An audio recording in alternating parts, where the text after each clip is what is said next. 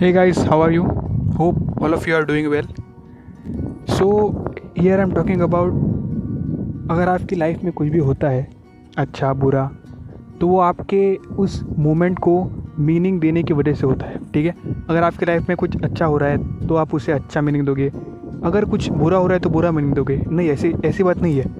अगर लाइफ में लाइफ में कुछ अनसर्टन मतलब अचानक कुछ हो भी गया ठीक है? जो आपके उस सिचुएशन के लिए आपको तभी बुरा लग रहा है। बट अगर आप उसे एक अच्छा मीनिंग दे दोगे तो हु नोज़ आपको अपने फ्यूचर में वो चीज़ अच्छी होकर मिल सकती है। जैसे कि लाइक आपकी समझिए जॉब अपॉर्चुनिटी चली गई मीन्स आप इंटरव्यू में फेल हो गए, ठीक है? तो अगर आप उसे इस वे में लेंगे कि नहीं यार, मेरे साथ क्यों ऐसा, मेरे पास इतनी सारी जिम्मेदारियाँ है तो आप मायूस हो जाएँगे, आप उसको रॉन्ग नहीं दे देंगे। नहीं। You don't need to do that kind of thing in your life this is called pessimist pessimist behavior so आपको उस मोमेंट को वो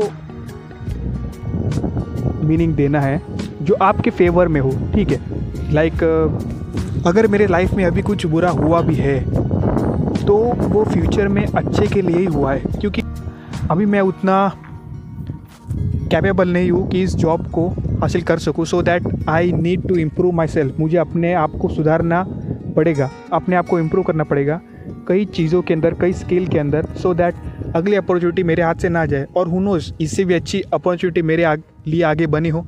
So you need to give that kind of meaning to that moment so that you will become optimistic person and अगर आप net पे कहीं भी जाके सर्च करोगे तो आपको मिल जाएगा कि optimistic person is always better than pessimist person जाके एक बार चेक कर लीजिए and you will amaze what is meaning of optimistic and pessimistic